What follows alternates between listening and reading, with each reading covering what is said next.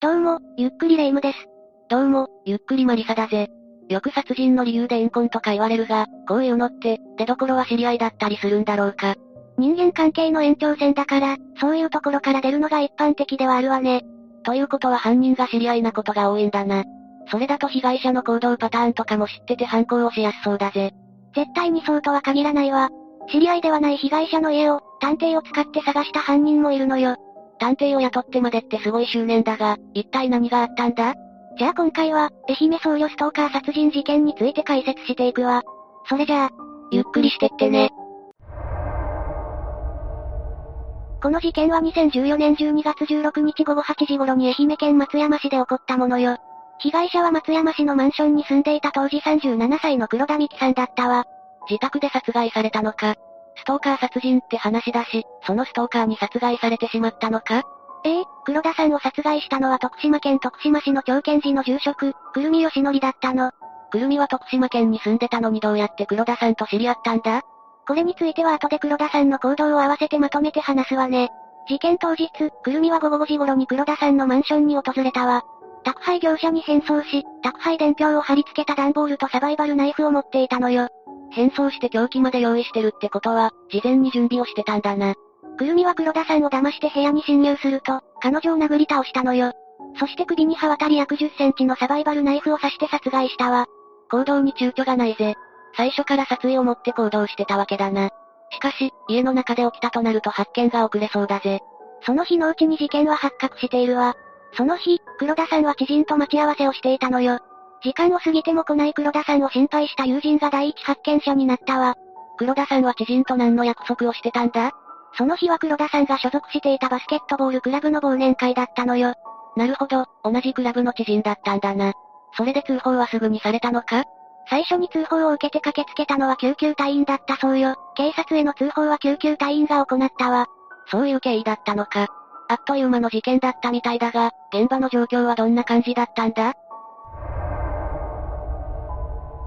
現場の様子だけど、室内を漁った様子も、争った形跡もなかったそうよ。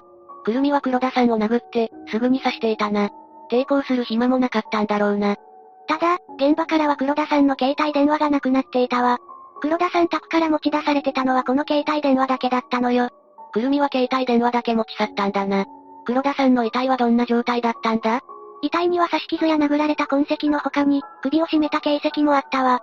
くるみには強い殺意があったようで、ナイフによる傷は頸動脈まで達していたのよ。それは妙だな。くるみは殴った後すぐに首を刺したって話だったし、その後に首を絞めたってことなのか？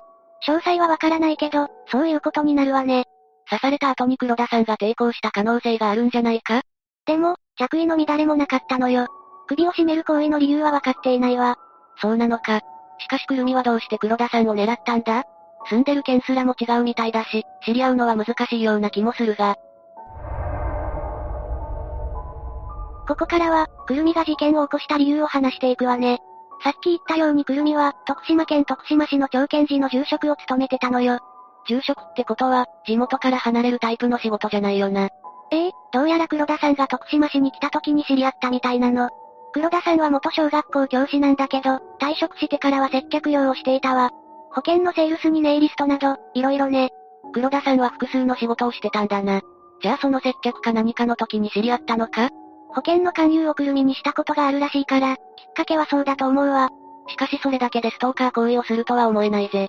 くるみはロマンチストで運命を感じてしまったのか？ロマンチストかどうかは知らないけど、くるみは黒田さんに好意を寄せていたわ。でも、くるみは事件前に結婚しているのよ。事件当時も妻との二人暮らしだったわ。既婚者だったのか？そうなると、ますます執着する理由がわからないぜ。まして殺害するなんて意味不明だ。黒田さんが他の男と一緒に歩いているのを見たのが恨みのきっかけのようね。自分は別の女性と結婚してるのに、それじゃあ完全に逆恨みだぜ。ネットでは黒田さんとくるみが不倫関係だったって説も上がってるけど、これに関しては確証がないわ。そのあたりは当事者にしかわからないな。二人がただの勧誘員と客の立場だったのかは、それはそれで怪しいのよ。後で話すけど、勧誘員と客の立場を超えたやりとりがあったわ。一線を超えたやりとりの末に事件が起きたのか？まあ、殺人をした時点でくるみに同情の余地はないが。話を戻すわね。黒田さんに一方的に恨みを抱いたくるみは、まず誹謗中傷を始めたのよ。誹謗中傷って、ネット上で悪口を書き込むことだよな。どんな書き込みをしたんだ？接客態度が悪いといった感じの、接客用に関する悪口だったわ。実は、くるみが警察の捜査線上に上がったのもこれが理由なのよ。黒田さんの接客についてという体で書き込んでたのか。ネットでわざわざそこまでするくらいだし、かなりの恨みを抱いてたんだな。それだけじゃないわ。くるみは探偵事務所へ依頼して黒田さんの身辺調査をさせていたのよ。これによって黒田さんの自宅や行動パターンなどがくるみに知られてしまったわ。いくら探偵とはいえ、それって法的に認められてる行為なのか？探偵療法って法律があって、その法の範囲内ではあるわね。探偵業のための張り込み、聞き込み、尾行、データ調査は許可されてるのよ。不正な入手手段でなければ違法にはならないわ。探偵療法なんて初めて聞いたぜ。だが、それで事件が起きたわけだし、探偵側も良くなかったんじゃないか？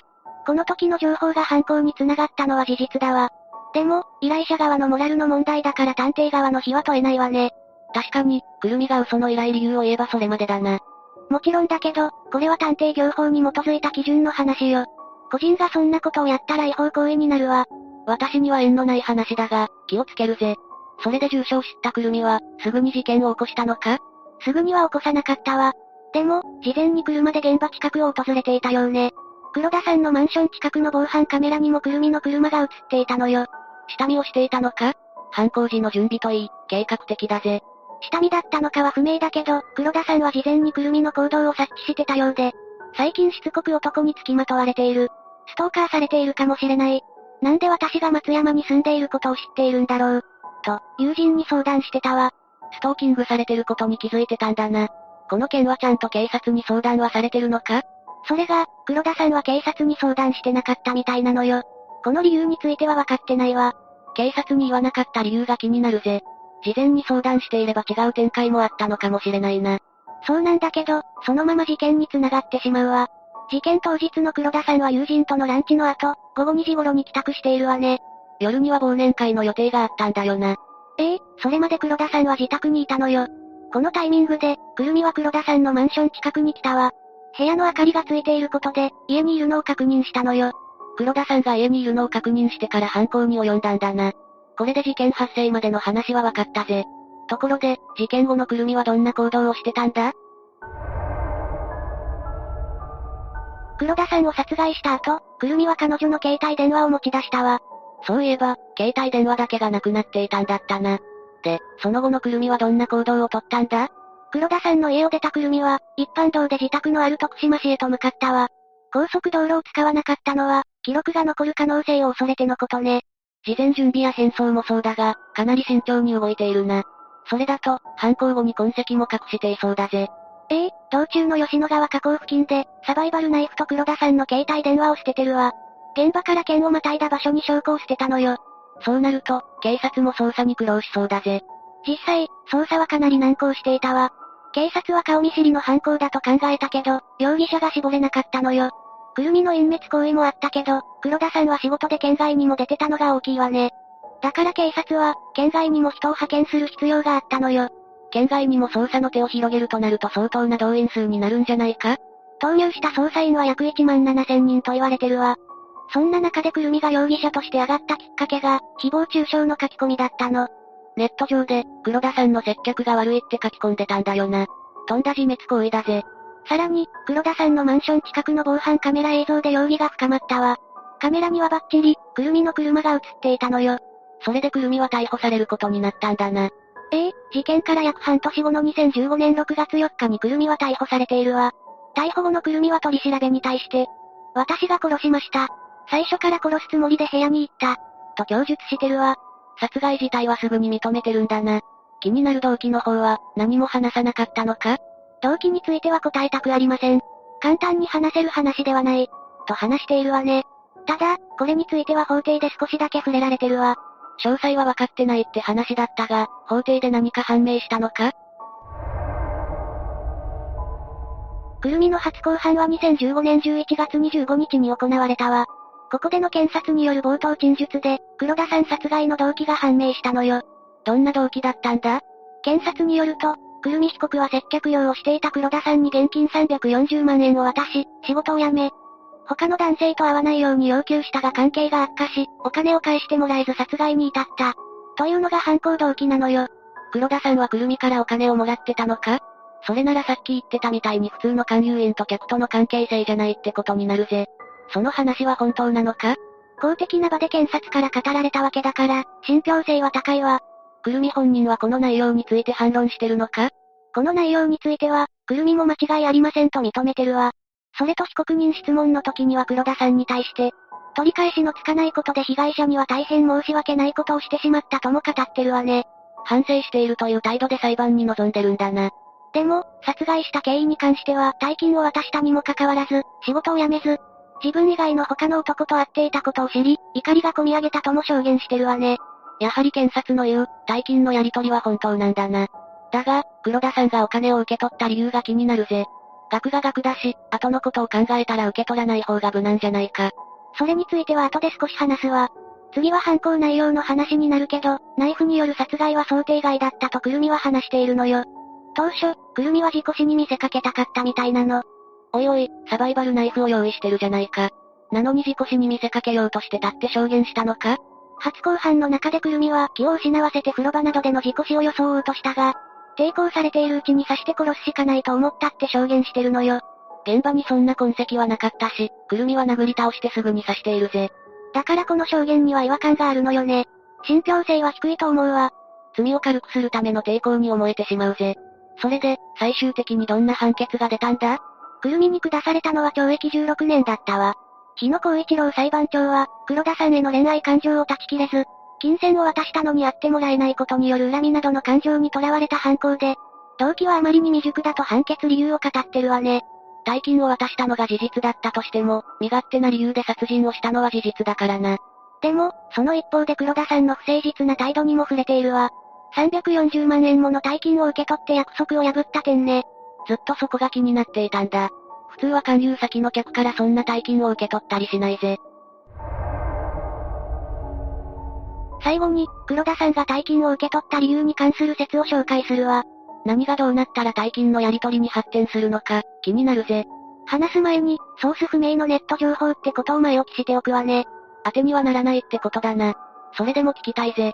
実は、黒田さんが風俗の仕事をしていたという説が上がっているのよ。黒田さんはいろいろな仕事をしてたって話だったな。その中に風俗用が含まれてたかもしれないのか？あくまでネットの情報だけどね。それだと、くるみが大金を渡した理由もわかるような気がするぜ。だが、さっきレイムは不倫関係にあった可能性も指摘していたな。風俗嬢と客として出会った可能性もあれば、別の形から不倫関係に発展した可能性もあるわ。これらの説から、ネットでは黒田さんがお金を騙し取っていた可能性まで語られたのよ。くるみは黒田さんを独占するために大金を出し、黒田さんが約束を破った可能性もあるんだな。だが、ネットで何が語られようが、くるみが悪いことに変わりはないぜ。しかもガセだったら黒田さんがあまりに気の毒だ。その通りだし、ネットの噂は鵜呑みにできないわ。ただ、検察が発言している以上、大金のやり取りが真実である可能性は高いのよ。今となっては、くるみしか真実を知らないわけだな。もやもやするぜ。以上が愛媛僧侶ストーカー殺人事件よ。大金のやり取りとか気になる部分もあるが、くるみの犯行は許されないぜ。くるみが黒田さんに好意を寄せていた可能性は高いけど、事件当時のくるみは既婚者だからね。まったくだな。しかし、そうなるとなおさら詳細が気になってしまうぜ。二人の出会いと、大金のやり取りの理由がわからないことには、完全な解決ではないわね。マリサの言う通り、真相はくるみしか知らないのよ。そういえばくるみは住職をしてたって話だったな。こんな事件を起こして、寺の宗派とかからは何か言われたりしなかったのか？泥を塗るどころじゃない気がするぜ。くるみは浄土真宗本願寺派だったらしいんだけど、本事件に関しては、事実であれば厳正に対処すると発表してるわ。事実なことはほぼ間違いないから、すでに対処したということだな。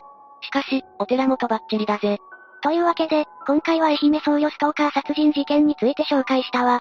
それでは、次回もゆっくりしていってね。